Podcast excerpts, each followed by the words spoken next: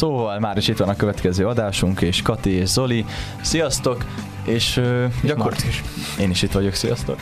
és uh, tulajdonképpen egy videóról fogunk most beszélgetni, mert uh, hát Hodász András, IFA atya, aki a 777-nek egy alapító szerkesztője is volt, vagy uh, legalábbis készített ide tartalmakat, készített most a saját YouTube csatornáján a Papi Frankon nem olyan régen egy videót, talán valami ilyesmi címe, hogy létezik-e meleg lobby, és hát nagyon sokakat felkavart, megragadott komolyan, és sokan szemlézték is őt, mindenféle visszhangja lett, de most még nem erről fogunk beszélgetni, és nem is arról, hogy létezik-e meleg lobby, hanem arról, amit talán ennek a videónak egyik célja, üzenete lehetett, hogy felhívja a figyelmet sok minden másra is, amiről talán sokkal kevesebbet beszélünk, miközben nagyon is fontos, és picit rávilágít arra, hogy azért sokszor olyan szemellenzősek vagyunk azzal szembe, ami a közvetlen környezetünknek, vagy akár saját magunknak is problémája. Sokszor azt gondoljuk, hogy hát igen, vannak szerencsétlen emberek, foglalkozunk másoknak a talán általunk sokkal inkább fel is nagyított problémáival, de ami saját nyomorúságunk, keservünk, nehézségeink, mert hogy, tehát, hogy ne legyünk álszentek, meg ilyen mindenkinek van az életben, azzal sokkal kevésbé és hogyan állunk hozzá mi magunk? Talán érdekes szerintem, hogy van egyfajta torzító közege, vagy felülete így az egyházi közegnek is ebben a tekintetben, hogy, hogy egyáltalán beszélünk ezekről a problémákról, és itt elsősorban, amit így a Hodász András behoz a videóban, például egyházi gimnáziumokban tanítván ő is, amit lát, a, a szorongásai, a túlhajtottsága, a kimerültsége, a depressziója fiataloknak használ például olyan kifejezést, hogy, hogy, hogy kiégett fiatalok, fölmerült bennem, hogy egyáltalán szakirodalom szerint létezik ilyen, hogy egy tini már kiégett. Szóval rengeteg érdekes kérdés, és nem tudom, hogy erről mit gondoltok. Mi volt először is szerintem a legmeghökkentőbb számotokra, amikor hallottátok ezt a videót?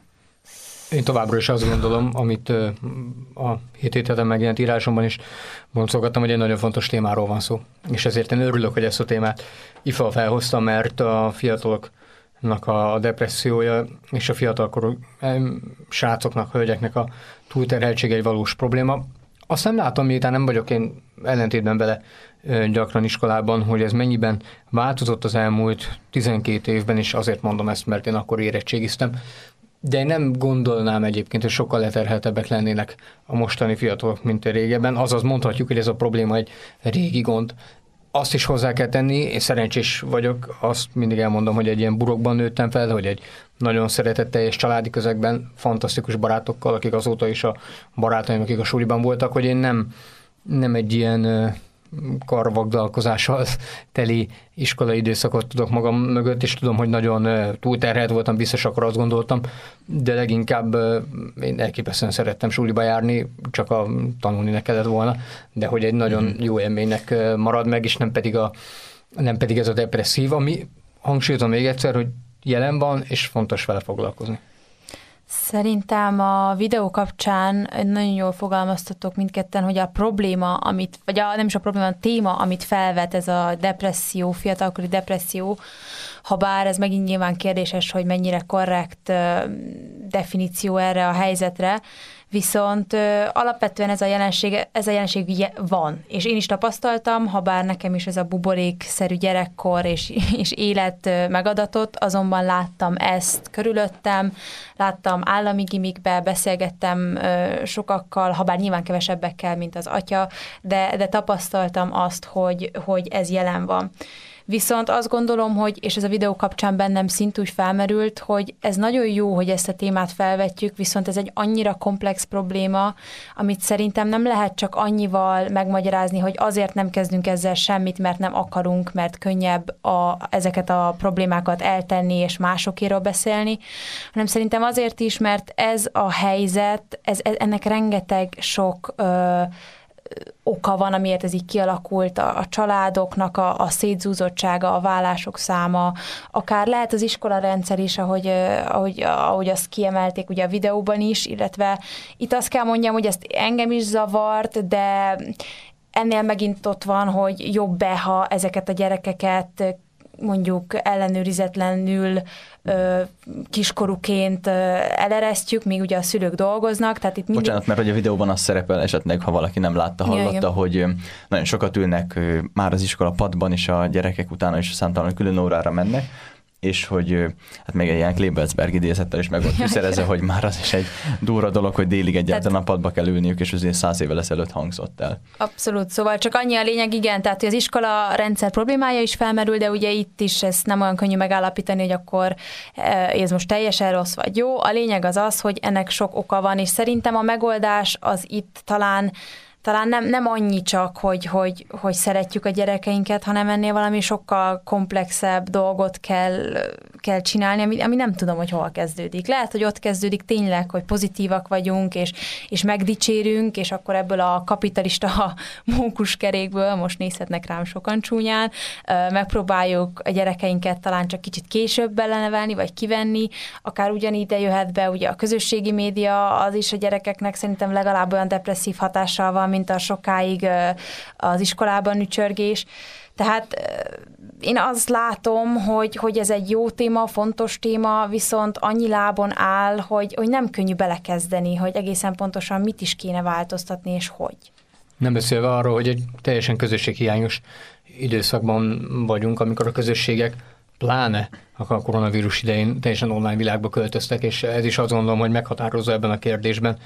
Én magam úgy emlékszem vissza a gimnazista koromra, ami egyrészt hittan szempontjából is én nagyon jó, nagyon lelkiségi közösségben jártam, másrészt pedig a már említett haverokkal, nekem, már bocsánat, ezt mondom, most túlzok, de eszem ágában nem volt hazamenni a, a, suli után, hanem igyekeztem a lehető legtöbb időt eltölteni, és nem a szentek életét olvastuk nyilvánvalóan, de hát ez teljesen érthető és logikus.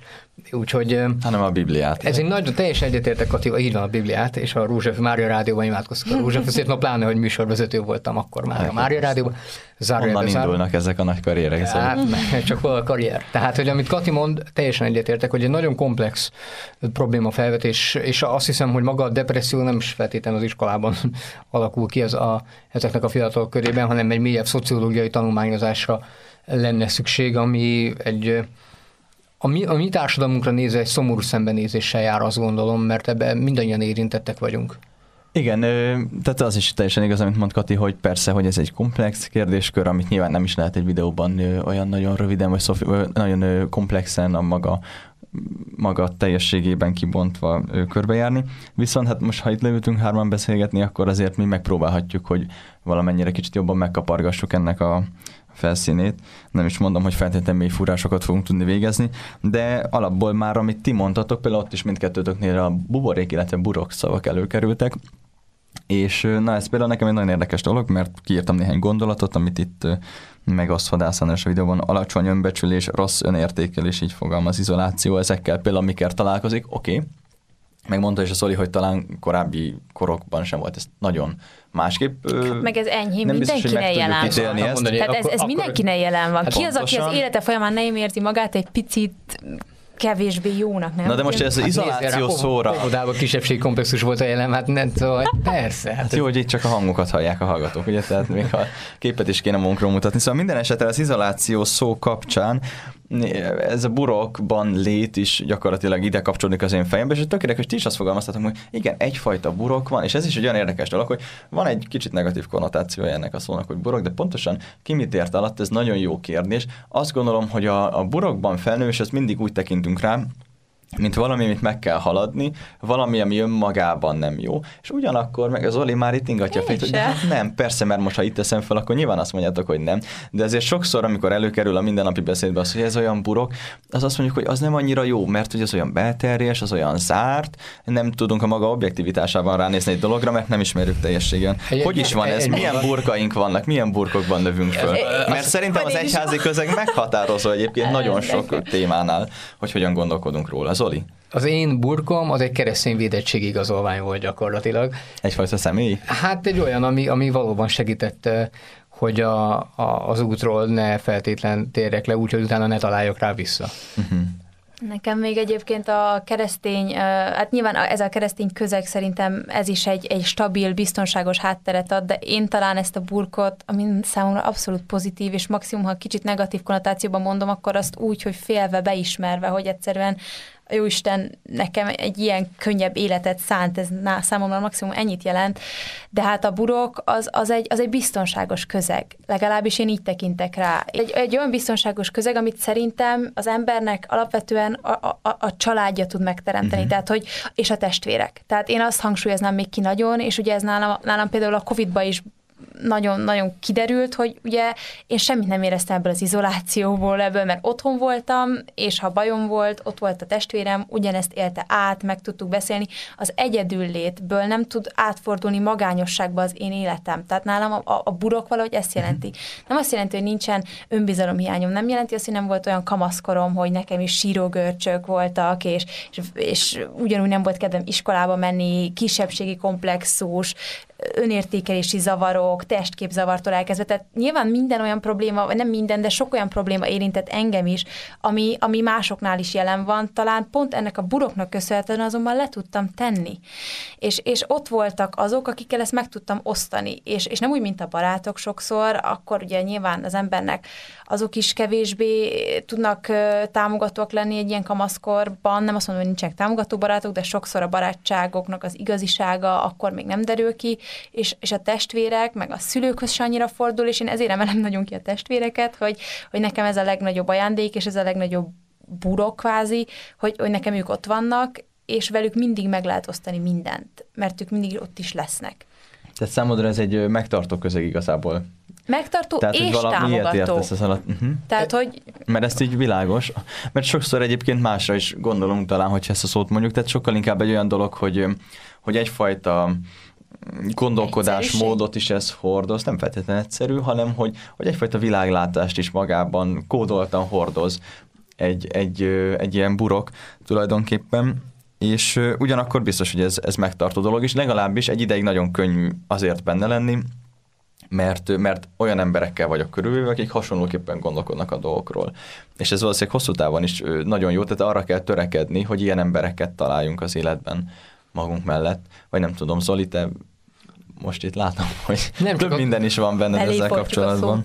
Nem, csak azon gondolkodtam, hogy én nagyon jóban vagyok azokkal az ismerőseimmel, barátaimmal is, akik azért sok dologban más gondolnak például, mint én. De tény, hogy az, hogy egy, egy stabil értékrendszert az az ember, az egy fontos dolog. Katival messze menőkig egyetértek abban, és nagyon jól vizionálta, nagyon jól leírta, hogy itt nem arról van szó, hogy egy traumáktól mentes hintóval körbesétált fiatalkor az, amit mi megtapasztaltunk, de nagyon kíváncsi lennék, hogy te, Marci, saját magad hogyan, hogyan élted meg ezt, a, ezt az identitáskeresés és ezt a fiatalkorodat, de hanem sokkal inkább arról van szó, hogy van egy olyan közeg, amely képes téged megtartani, és képes téged előre lendíteni. Nagyon szeretem azt a képet, néhány évvel ezelőtt terjedt a Facebookon, mely a közösség megtartó erejéről szól, és már önmagába véve ez a megtartó erő szerintem egy nagyon nagyon jó kifejező kifejezés, és, és ott az volt, hogy volt egy szakadék, és mindenki vitte egy kerendát, vagy keresztet, vagy valami ilyesmit, és hogyha az egyikük nem tartotta volna, akkor mindenkiük szakadékba zuhant, de amikor a másik kettő megtartotta, akkor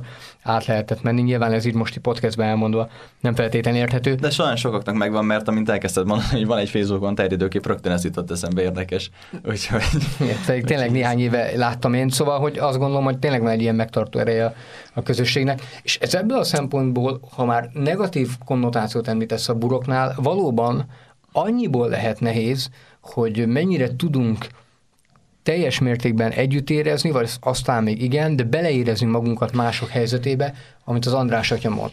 Ez egy izgalmas felvetés, hiszen nekem annyira más ez a közeg, mint akik mondjuk egy, és sajnos milyen sokan vannak, nem ismerik apjukat, anyukat, nincs barátjuk, nincs nincsenek testvérük. közösségük, nincs testvérük, nem szeretik őket, nem kapnak pozitív elismeréseket, és ebbe a, ebbe a szomorú ö, történetbe hogyan tudunk hitelesen bekapcsolódni, az egy nagyon izgalmas folyamat, és ebbe a szempontból nem is, azért nem merek okoskodni, mert ö, olyan szerencsésnek mondhatom magamat, hogy nem tartozom közéjük. Persze, de egy éber figyelem kell, tehát, hogy, mert attól, hogy valakinek mondjuk, nem tudom, nincs tesója, attól még lehetnek olyan barátai. Attól, hogy, tehát, hogy ha mondjuk Kati, megemlítetted, hogy neked például inkább a testvérek, lehet, hogy másnak mondjuk inkább Nem pont inkább a szülők, vagy a barátok. Hát, hogy, hogy, de hát valahogy azt mondhatod, hogy abban a helyzetben ott elsősorban ők tudtak olyanok Hát lenni, igen, akikhez a kapcsolat. Hát ennyiben igen. inkább, csak igen, igen. Hogy, hogy ez, tehát valószínűleg tényleg itt, itt azzal a, figyelemmel kell jelen lennünk, hogy, hogy, hogy, hogy másoknak máshogyan valahogy ezek a dinamikák tudnak működni. De, De, nem amit, volt egy ilyen burkod egyébként? de abszolút volt. Nekem egy, tehát a, csak én nem hívtam sose buroknak, és amikor meg találkoztam ezzel a kifejezéssel, akkor valóban, amit itt körbejártunk, hogy nem feltétlenül mindig egy olyan nagyon pozitív fényben ö, tűnt ez föl. Mindenesetre volt egy olyan közegem, és van is, amiben alapvetően azt gondolom, hogy ö, otthon érzem magam, amiben végül is a legtöbbet tanultam, úgy azt gondolom, a, a, ami, ami vagyok így az életben, meg amit gondolok, az, az elsősorban itt szívja magára az ember, és hogy, hogy úgy kell ez mindannyiunknak, mint egy falat kenyér. Szóval itt van velünk Zoli, és szerintem ti vagytok azok, akik így a legtöbb keresztény fiatal, kifejezetten keresztény fiatal témában eléritek ma az online, vagy közösségi médiában elsősorban. Ö, Tehát azért ez felelősség is. Nem tudom, például amikor kimegy egy cikketek, akkor mondjuk, hogy, hogy kinek a nevében szóltok, és most direkt megnézem az adás előtt. A legfrissebb cikketek, ezt a Szilágyi Anna írt egyébként, perfekcionizmus a címe, ö, így a 777 oldalon, és hogy valahogy ez is ugye, ami előkerül a hodász videóban is, hogy sokszor a tökéleteset várjuk el, vagy sok, sok emberbe belenevelődik kiskorában gyermekként a maximalizmus, ő emiatt szorongásokat él át, és talán ezt erősítheti a közösségi média felületeknek is a görgetése használata. Szóval ezek a témák, ahogy nagyon szervesen egy ilyen érdekes szövetet alkotnak, összekapcsolódnak egymással, tehát mit látsz te úgy is, mint aki ennek valahogy formálója is vagy? Nagy felelősség formálója lenni, és nem is szeretünk mindig belegondolni, mert akkor megijednénk, és lekapcsolnánk az egész szervert úgy, hogy van, és elrohannánk. Nekünk az a szerencsés helyzetünk van, hogy azokról a témákról írunk, amelyeket megélünk, amelyeket tapasztalunk, tehát nem azt kell megnéznünk, hogy az olvasóink hány százaléka depressziósak, hanem amikor valamelyikünknek rossz hangulata van, akkor arról a témáról fogunk írni.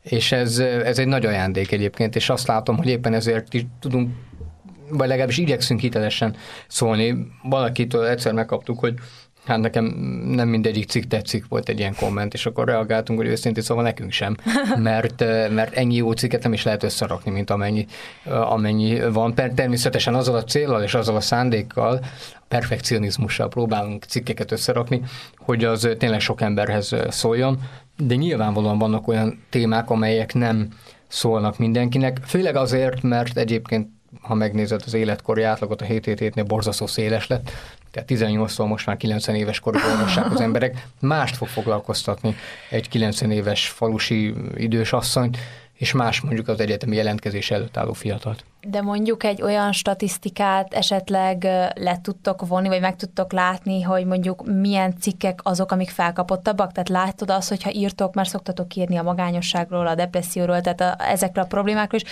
azok nagyobb olvasottságot kapnak, mint Mondjuk, mondjuk, a gimisek körében, az lenne mint mondjuk a... érdekes. Most A egyelőre mennyire csak... olvasnak, Mert nagyon Most, most persze, az a még jobb, az még jobb, hogy a gimisek körébe, de gondolom azt azért elég nehéz lesz szűrni, viszont az könnyebb meglátni, hogy mi az olvasottság, és hogy mint mondjuk egy randizás. Tehát csak azért vagyok kíváncsi, mert én azt gondolom, hogy ez továbbra is egy fontos téma, de, de ez egy jó, jó indikátor lehetne, hogy nálatok És ezt mennyire mondja a olvassák. is, hogy most melyik az igazán fontos téma, mi az, ami igazán érdekli Tehát az akkor- embereket, miről kéne igazán beszélni. Hát ez nagyon érdekes. Azt látom, hogy azok az igazán olvasott cikkeink, amelyek két kategóriát tudok most így hirtelen nektek mondani, ami most fontosabb a mi beszélgetésünk uh-huh. szempontjából, ami egy saját élettapasztalatot mesél el, egy saját ö, példádon keresztül mutatod be, hogy te hogyan éled meg, te hogyan keresel párt, te hogyan imádkozol, te hogyan ö, vagy a kiégésed pillanatában. Tehát amikor, amikor azt mondja az olvasó, hogy hát ez olyan, mintha én írtam volna, ez tök jó. A másik pedig az, amikor a, a világ történéseihez tudunk alkalmazkodni, és keresztény szemszögből megnézni, hogy az a, az a hír, az a probléma, az olyan bennünket hogyan érint. De itt inkább az első kategória fontosabb, mert a saját példádon fogod, fogsz tudni másoknak is erőt adni, és másoknak is példát mutatni, és ez szerintem nagyon fontos. Egyébként szerintem fontos felvetés, hogy a gimnazisták vajon olvasnak egyáltalán. Nem minket, hanem ámblok olvasnak-e, mert szerintem azt látom például a mi statisztikáinkon, hogy azért ez egy eléggé kevés szám. Mondok egy példát, valószínűleg a Hodász András, hogyha, hogyha ha cikkeket írogatna ennek a korosztálynak, akkor sokkal kevésbé több embert érne el, mint azáltal, Mint hogy videó? videókat készít. Aha. Hát viszont akkor ez egy, ez egy jó megoldás, és nekem is a, a magán a YouTube videó kapcsán ez jutott még eszembe, hogy én sokszor érzem azt nehéznek, vagy kaptam e negatív visszajelzést, hogy amikor megpróbáltam segíteni, akkor, akkor azt kaptam, hogy de te könnyen beszélsz, mert neked olyan nagyon könnyű.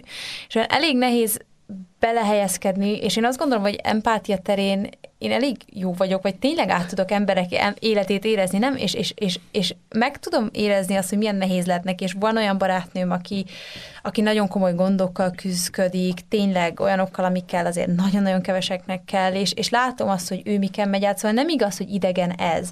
Viszont mégis, amikor erről van szó, hogy individuál módon átadni és átérezni és segíteni, én sokszor olyan nehéznek találom, hogy hogy, hogy lehet neki kezdeni, hogy hogy. És talán pont az ilyen helyzetekre jók a videók, hogyha a cikkek, akkor is, ha talán még kicsit kevesebben olvassák, amik, amik nagy, kicsit olyan kevésbé jelenik meg az összehasonlítás és a versengés, hogy a másiknak miért jobb, hanem sokkal inkább egy ilyen objektív rálátás van jelen vagy nem tudom, hogy ti hogy tapasztaljátok, hogy nektek könnyebben megy ez, ez a nem is azonosulás, hanem ez a segítség, vagy hogy mik a, mik a legjobb módszerek, hogy hogy tudtok ön őszintén valakinek segíteni úgy, hogy ő ne érezze azt, vagy hogy nektek könnyebb, hanem hogy tényleg igazából az segítség van bennetek, és valahogy ezt, ezt igazán jól kifejezésre is tudjátok juttatni. Hát szerintem ne gondoljuk azt, hogy minden helyzetet meg tudunk oldani, vagy tudunk segíteni, tehát szerintem ez nagyon fontos már is így a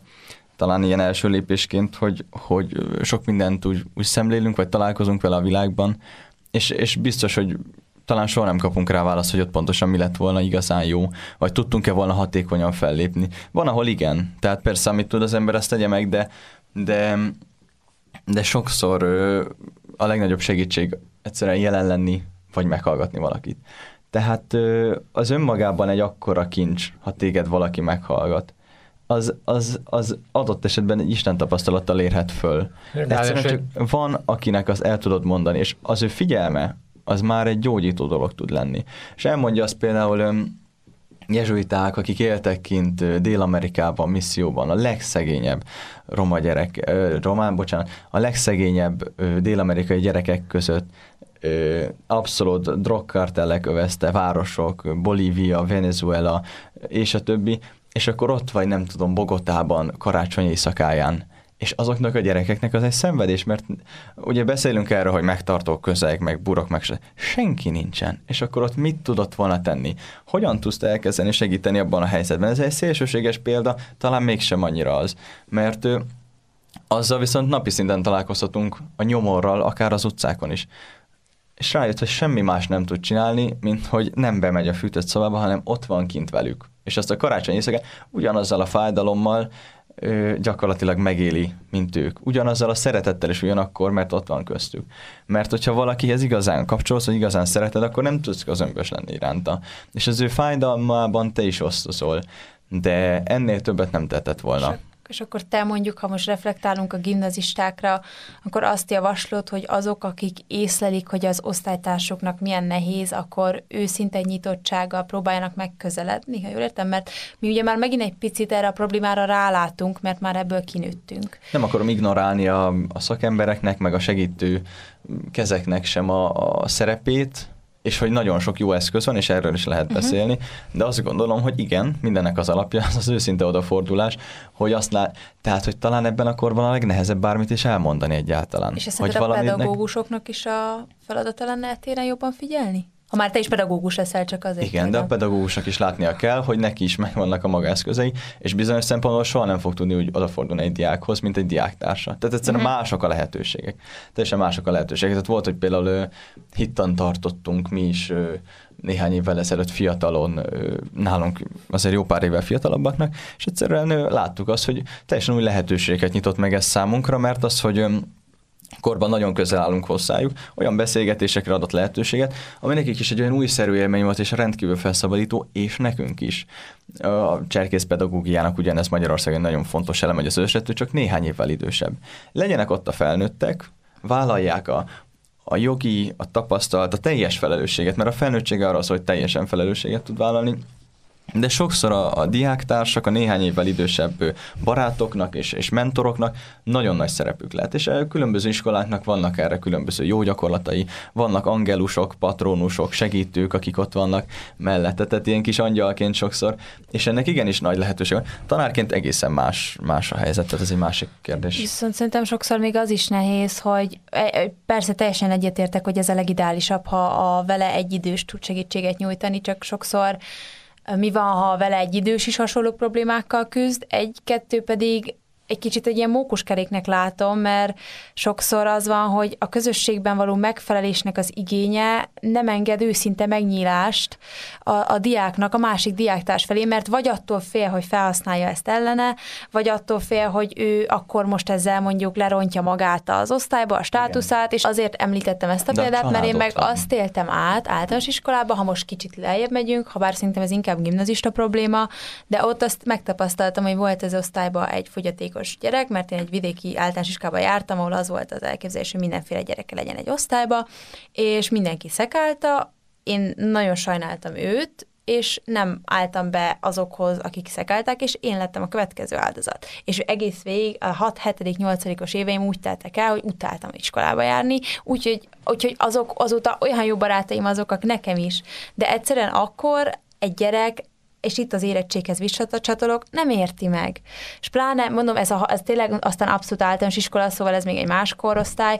Sokszor nem mindig reagálnak úgy. Nagyon szerencsés helyzet, amit te mondtál, és nem mondom, hogy nem létezik, de ugyanúgy van az ellenkezője is, és, és igen, az érettség szerintem nagyon dominál, hogy mennyire tudja valaki a helyzetet felnőtten és valóban építő jellegűen meglátni. Szóval itt te akartál az érettséggel kapcsolatban valamit mondani már. Igazából már nagyjából körülírtátok, hogy, hogy én úgy sajnálom, hogy akkor nem voltam annyira érett, hogy, hogy én is valaki mellé oda, oda tudjak állni.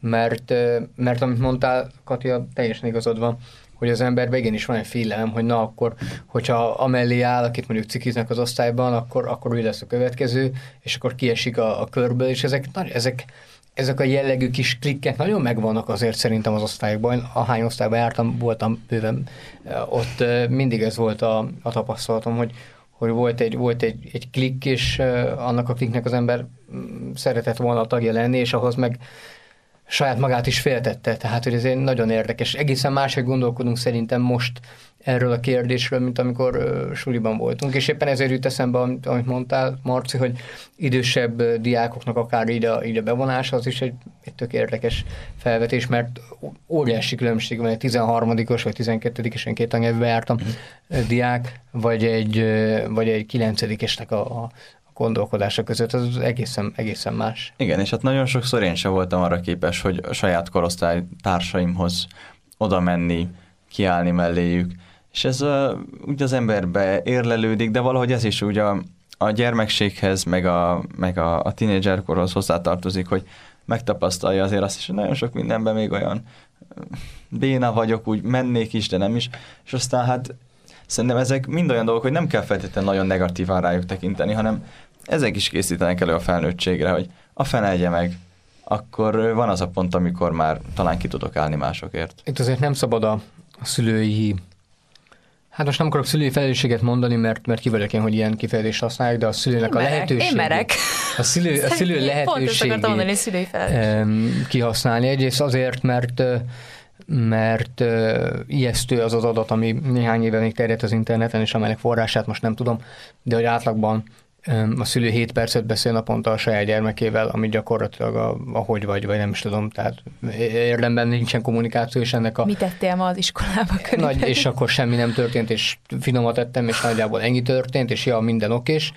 Tehát, hogy ez egy elképesztően szűk kommunikáció, amelynek rengeteg olyan végkifejlete van, amelyeknek az eredménye, amiről beszéltünk.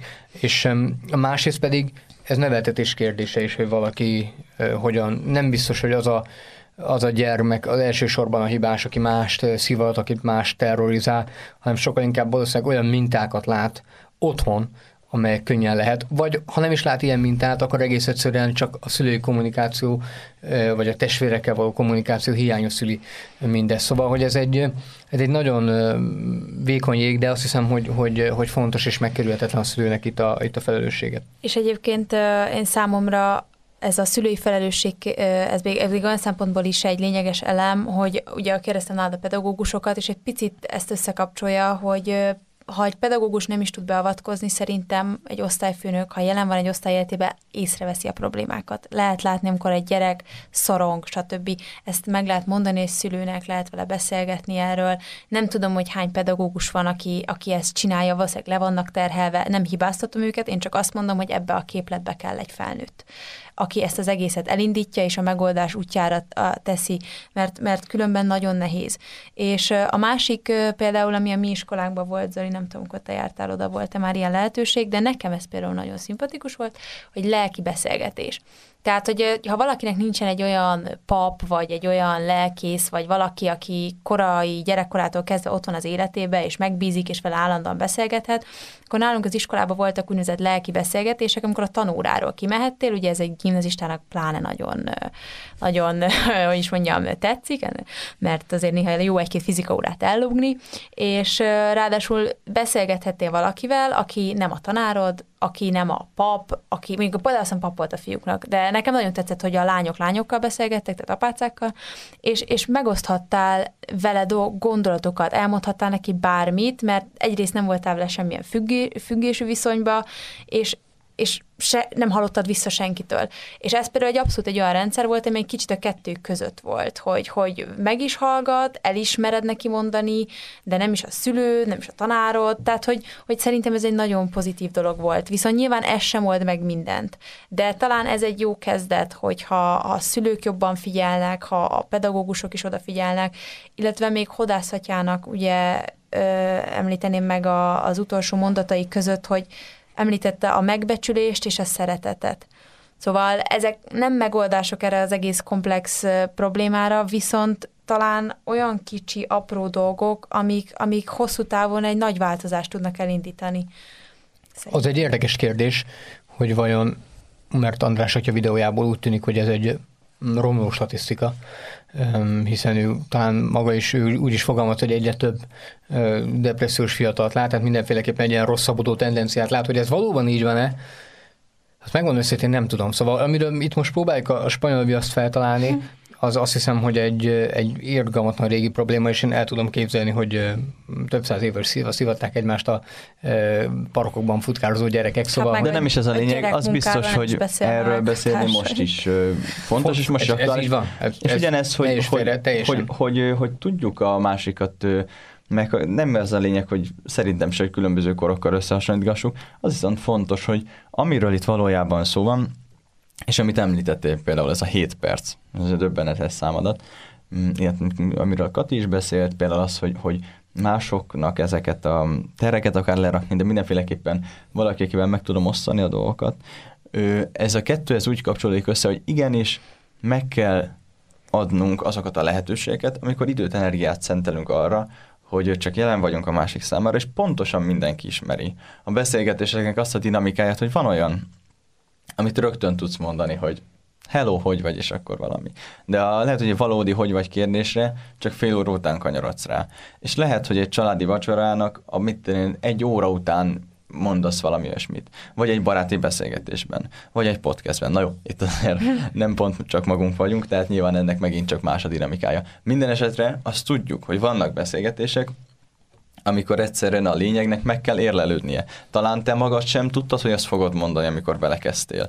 Egyszerűen a másiknak az a figyelme, és a, a figyelme által tükröződő szeretetben tud megszületni az, hogy összeáll valami, amit ki tudsz mondani. És sokszor ez már a Bibliának is a tanítása, hogy hogy ha bennünk is van dolog, iszonyú nehéz kimondani. És Jézus maga, mint egy jó pedagógus és jó gyógyító, mondatja ki, akarsz-e meggyógyulni? Vagy mit akarsz? Hogy lássak ezek annyira fontos dolgok, hogy egyáltalán az első lépés a gyógyulás felé, hogy azt a szándékomat kifejezem. Beismerem azt, hogy van valamiféle sebzettség, van valami probléma, van valami, amit el kell hordoznom, és szeretném ezt lerakni, szeretnék ebből meggyógyulni. De ehhez, tehát e, az, hogy egyáltalán erről tudjunk beszélni, az nem csak azért fontos, mert egy másik embernek elmondtam, hanem magam számára fontos az, hogy kimondtam.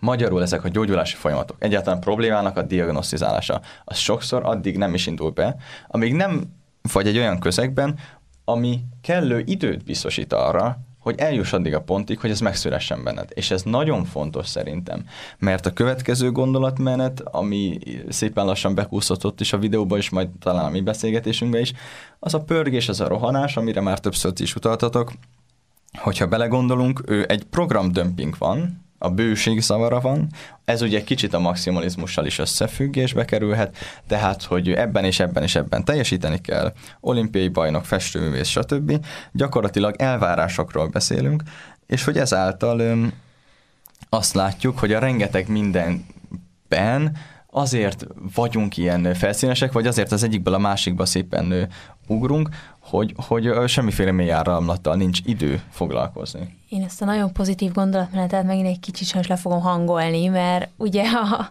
a valódi komoly problémákkal küzdködő fiatalok a lehető legnagyobb vágya, hogy ne legyenek otthon. Lehetőleg senkivel ne kérdezem ők, hogy hogy van, mivel valószínűleg otthon is olyan agresszióval szembesül, ami, ami elől menekül. Úgyhogy, úgyhogy én tényleg azt ragadnám meg, ami talán, mert ami, teljesen egyetértek veled, ahogy, ahogy te mondod, és szerintem ez szintén nagyon sok embernek egy, egy remek fejlődés lehet. De az igazán nagyon komoly problémákkal, amiket ugye András atya is említett, hogy aki már a saját magának a bántalmazásához nyúl, valószínűleg már egy olyan elkeseredettségi állapot, hogy én kétlem, hogy ő szólna valakihez, mert nem vetlenül teszi inkább a dolgokat. Persze az lenne a jó, de lehet, hogy már nem tudja, vagy még nem tudja ezt megtenni, és szerintem ezért nagyon fontos, hogyha a közösségi média közvetítsen olyan tartalmat, ami támogatást tud nyújtani, lehessenek, legyenek olyan lehetőségek, ahol mivel be lehet csatlakozni, legyen ez lényegében, amit te mondasz, csak egy picit nagyobb formába, olyan helyzetekbe, ami, amit akár a 777 is közvetít, vagy, vagy gondolom sok, a cserkészet is biztos befogad. Ezek sok... mindegy picit más, tehát hogy értelek, és részben értek egyet, mert itt nagyon fontos veszély forrás azért azt szerintem, hogy hogy nehogy azt a felelősséget szépen elengedjük és áthárítsuk, hogy, hogy inkább a, a le, tehát sokkal egyszerűbb az, hogy nézd itt egy oldal, majd ez ezt megoldja a problémádat. De nem, én nem, nem ezt mondom, mondom tudom, hogy nem ezt mondom, a... csak hogy valahogy ez talán így is ö, lecsapódhat, hogy mint hogy azt mondanánk, hogy, hogy nagyon jó lenne beszélgetni, de sokszor erre nincs lehetőség. Nem, nem, én azt mondom, hogy valaki, hogy egy gyerek lehet, hogy már azért tesz meg valamit, mert már azt érzi, hogy nincs olyan csatorna, ahova tud kapcsolódni. És hogyha egyszer... De az a mi hibánk is, hogy az, azt érzi. Ez így van, de viszont... És ezt ne felejtsük el, hogy... Hát ezt nem mondtam, hogy nem Hogy, igen, csak hogy, hogy, hogy, hogy, hogy nagyon jó, ha vannak ilyen oldalak, tehát ebbe tök egyetértek, Mm, és nem mindent oldanak meg, nem mindent tudnak helyettesíteni. Nem, csak és egy azt alap. a személyes beszélgetés, lehet, hogy ez az oldal elindítja, és ez teljesen ebben maximális. Én csak így mondok, hogy ez egy alap. Ez lehet egy alap, meg lehet, hogy ez indít el valami gondolatot benne, hogy aztán beszélgetni szeretne. Csak azt mondom, hogy egyébként ennek az embernek lenne annyi közege, lenne egy figyelem, amit ő megkap, hogy, hogy ott megnyílhat, hogy ott feltárulkozhat, akkor, akkor az, az, az, az sokkal inkább tudna hát gyógyítólag lenni. Persze, csak hát ez nem Oké, okay, ha ez nem valósul meg, akkor bízhatunk abba, hogy egyébként valamilyen más formán a gondviselés segíti, ebben maximális egyetértek, de hogy szerintem emberi számítások szerint ezzel operálni, hogy majd különböző oldalak fognak segíteni, ez viszont valahol felelőtlenség volna. Nem, nem ezzel operálni, hát abszolút nem. Én csak azt mondom, hogy én ezt támogatom, hogy szerintem azok az emberek, akik el tudják juttatni a hangukat minél több helyre, azoknak ez a felelőssége, és én azt mondom, csak, csak, absz- csak ja, ezt akartam ebből kihangsúlyozni, hogy a médiát fel lehet használni arra is, hogy, hogy, hogy ilyen dolgokat juttasson el sok emberhez, és, és ugye nyilván ismerik a rossz oldalát, viszont az, hogy, hogy széles közönsége van, ez tény, és, és csak ennyit gondoltam, jó. hogy, hogy ez lehet egy, egy egy kiindulási alap, lehet egy kiugró, hogy hoppá, meglátom ezt a cikket, elolvasom, utána már lehet rákeresek arra a fórumra, meglátom, hogy 7-7-7, látom, hogy egy köz... és akkor már lehet, hogy megfogalmazódik uh-huh. előbb-utóbb benne, hogy hoppá, akkor lehet, hogy valakinek Igen, itt a médiának a valós veszély az pontosan, az pont abban rejlik, hogy, hogy, hogy az a végtelen kettősége, hogy bár rendkívül értékes tartalmakat is közvetít, de rendkívül lehúzóakat hát is. Így, és nyilvánvalóan pont a gyerek, tehát hogy a, az egyik legnagyobb bűn az internettel kapcsolatban, egy ilyen strukturális társadalmi bűn szerintem, hogy, hogy, hogy voltak éppen a gyermekektől várnánk el azt, hogy felnőttként viselkedjenek, hogy akképp szelektáljanak, hogy úgy ismerjék fel a dolgokat, hogy úgy hozzanak értékítéletet róla. És ez, a, ez, ez talán az egyik leggyötrőbb dolog, hogy voltak éppen gyermekként minden egybe ott, ott ö, hozzáférsz. Tehát, hogy, hogy és akkor neked kéne kiválogatni, hogy mi az, ami nekem való. Ez, ez nem egy gyermek feladata valójában. Itt a szülői felelősség nyilván nagy, csak az internet azt tudjuk, hogy ezt nagyon-nagyon megborította. És ezért persze az egy valós megoldás, egy logikus és jó dolog lehet, egy abszolút keresztényi gondolat, hogyha minél több olyan tartalom van rajta, ami értékes, akkor annál nagyobb eséllyel találkozhat, és hogy ez az isteni gondosás egy eszköze lehet tulajdonképpen az ő életében, hogyha valami számára segítő tartalomba belefut. Csak csak, csak pont itt van ugyanez a másik oldala is, hogyha ha média felületekről beszélünk, akkor ott mindenfélevel találkozhat. Ha oda tudok ülni mellé személyesen, akkor az egy picit más helyzet ilyen persze, szempontból. hogy ez az ideális, én csak nagy átlagban Igen. mondom megoldásnak szerintem, hogy, hogy lehet, hogy valaki ha már eljut odáig, hogy bántja magát, akkor már van annyi elhatározás benne, hogy tudja, hogy ez mennyire rossz, és hogy alapvetően szerintem abból a helyzetből ki akarnak kerülni, legalábbis amennyit én beszélgettem ilyesmi bajokkal küzdő tinédzserekkel, azért ebből ki szeretnének kerülni. És szerintem, ha már valaki ki szeretne kerülni, de még nincs elég bátorsága, lehetősége valaki ezt személyesen szólni, akkor szerintem abszolút megeshet az, hogy rákeres olyan dolgokra, olyan fórumokra, ami, ami neki segítő lesz. Tehát azért ennyi tudatosságot szerintem egy 17-8 éves már már szerintem eh, tud, tud magába. Teljesen egyetértek, és itt egy nagyon-nagyon pozitív dolgot viszont szeretnék behozni, mert nagyon fontos, hogy szerintem valahol igenis a mi közösségünknek, akiket összeköt így a Jézus Krisztusba vetett hit, a keresztényeknek van közös felelősségünk, és ez sem szabad így gyakorlatilag elsinkofálni, és nagyon fontos az, hogy ami számomra rendkívül szimpatikus, hogy a, most a katolikus egyház fölvállalta azt, hogy igenis egyfajta szociális védőháló szerepet nem szabad föladni, ami korábban talán jobban megvolt, mint egyházi szerepvállalás, és a Bíz magad oldal, amely elindultanak, pont az a lényege, bárki megtalálhatja az interneten, bíz rá magad, hogy összeszedték egyházi körökben mindazokat a lehetőségeket, amik segíthetnek egy-egy problémában. Ami egy jó dolog, mert azt mondja, hogy nem mindenfelé, hogy hát old meg keres szakembert, hanem hogy ez nézd, szuper, igen, itt egy lista, és jó. úgy kell használni, ezt, ezt még így nagyon egyszerű, hogy akkor megvan, hogy mit nem, ott bejelölt, hogy te magad körülbelül hány éves vagy, milyen korosztály, nagyjából milyen jellegű a problémád, és arra nagyjából milyen jellegű megoldásokat kínál. És akkor az, hogy egy jó közösséghez való csatlakozás, az is kvázi egy gyógymódok között, idézőjelben mondom persze, szerepel, de sokszor nagyon konkrét olyan, akár egyházi segítő vonalakat is felajánl. És ezt fontosnak tartom, mert oké, okay, hogy itt erről beszélgetünk megint csak, de hogy hát, ha akár isteni gondviselés eszköze lehet ez a mi beszélgetésünk ez nagyszerű, is. Hát, de ezek a dolgok, És ezek amiket mondasz, igen. ez szerintem nagyszerű.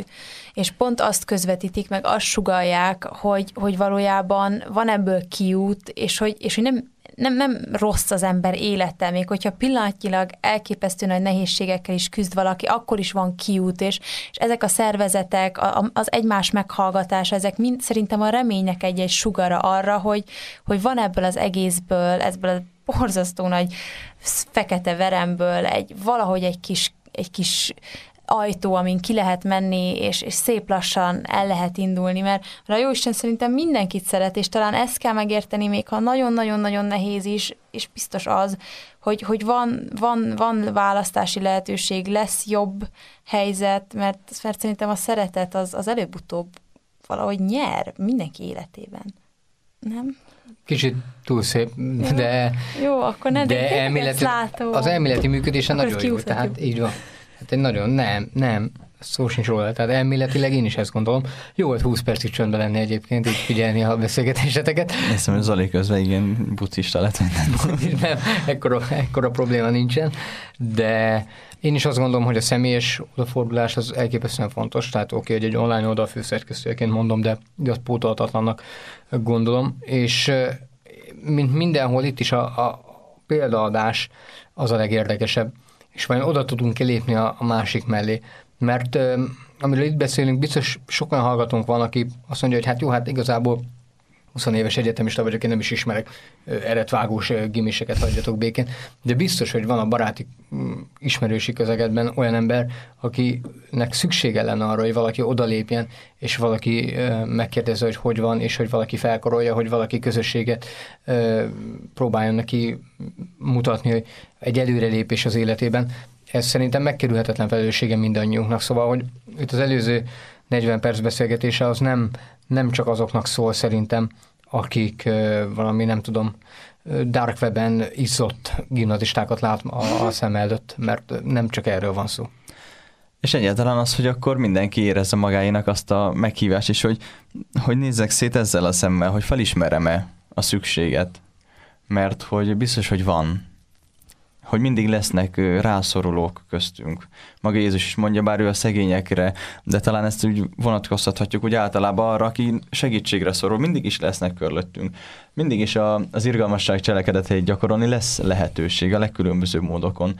Ö, és itt igenis mindenféle a leleményessége, a kreativitásra is szükségünk lehet, sokszor a türelemre, arra az érzékenységre, amit nekünk is fejlesztenünk kell, és igenis, ebben az időszakban talán ez még nehezebb, ahogyan a Kati beszél arról, hogy van egyfajta sötétség, amit sokszor úgy megélhetünk. Igen, mindenkinek van egy olyan ö, apostolságra való meghívás, hogy amikor éppen ő van abban a helyzetben, hogy úgy fényesebbnek látja a világot, vagy talán jobban látja, hogy merre felé tart az élete, akkor tudjon ebből a fényből picit mások felé is osztani, picit meg tudja nyitni olyan ablakokat, amin beszüremkedik. Mert lesz majd, amikor ő lesz a sötétben. És akkor bízhat benne ez a közösségnek ez a szövete, ami, ami talán így tulajdonképpen tényleg a felnőtt apostolkodásra hív már minden, minden nagykorú keresztényt. És igen, különösen ne, is nehéz vagy sötét idők vannak talán a Covid miatt is, ami az izoláció és más egyéb problémák miatt, hát sokan elvesztették szeretteiket, ezt se felejtsük el. Talán még több embert taszított egyfajta ilyen sötétségben. Ezáltal még inkább nagyobb a felelősségünk, mert hogy van ebben felelősségünk, és persze testvéri, baráti, szülői felelősség is létezik. Milyen szép, hogy Ferenc pápa nemrég pont erről beszélt, azt mondja, hogy Szent József kapcsán, Jézus nevelőapjáról így beszél, hogy József tündöklő tanú a sötét időkben. És ő például pont arról beszél, hogy olyan csöndesen van, a háttérben van jelen, de hagyja kibontakozni az életet. Hogy arról is beszél Ferenc papa, hogy a mai fiúknak el kell dönteniük, hogy milyen apák akarnak lenni, de ugyanitt azt is megemlíti, hogy azért, mert azért egy nagy példa az apaságban, mert nem elvárásokat támaszt, ugye erről beszéltünk, sokszor a szülő külön óra egyikről a másikra, és akkor a végén ezért forgácsolódik szét a gyerek, és ezért nincs ideje magára, nem elvárásokat támasztott a saját fia számára. Meglátta, hogy kincs, azért szerette ami, és egyszerűen azáltal, hogy a háttérben tudott maradni, tehát gondolj bele, hogy apaként ott vagy a fiad, azért tehát nem semmi, a háttérben tudsz végig maradni, és ezáltal kibontakozik a te gyermekedben az élet. És maga az isteni jelenlét. Valahol ez is persze egy spéci megközelítés, de talán megszívlelendő. Hogy nagyon sokszor egyszerűen annyit kell tennünk, hogy, hogy amikor viszont látjuk, hogy az élet az úgy bontakozik, akkor, akkor ne ott nyüstöljük feltétlen azt a területet, hanem nézzük meg valóban, hogy ki az, aki meg szükséget szenvedő. Viszont szerintem ehhez, hogy a Jézusnak az egyik fő parancsát kell megtartsuk, a szeres fel a barátodat, mint önmagadat, vagy fordítva, de hogy ennek talán szerintem ez a leg, leg, egyik legnehezebb emberi feladat, hogy saját magunk háttérbe helyezni, amit, amit te is mondtál. Úgyhogy, úgyhogy talán ez az egész küldetésnek ez, a, ez az első lépése, hogy ha önmagunkat háttérbe helyezzük, és megpróbáljuk a másikat szeretni annyira, mint magunkat, akkor ez a hallgatás és ez a, ez a tetrekészség is. Érdekes, amit mondasz, mert ebben a mondatban az is benne van, hogy mint saját magadat, hogy saját magadat is szeretned Így kell. Is És amikor arról beszélünk, hogy milyen önértékelési problémák vannak, akkor nem árt emlékeztetni magunkat arra, hogy Isten képmesei vagyunk, és szeretni kell saját magunkat is, mert néha, néha más könnyebb szeretni, mint saját magunkat.